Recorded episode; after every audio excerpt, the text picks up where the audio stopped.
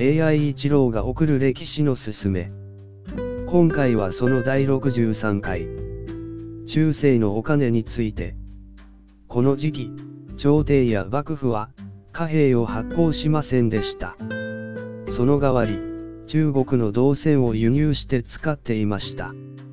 この頃、お金の種類に関係なく、1枚が1文でした。米一国が1000文でした。米一国は150キロ。前にも書きましたが、大人1人が1年に食べる量です。今のお金にすれば、8万1000円。安い。中世のお金の歴史って、お、も、し、ろ、い。それじゃ。またね。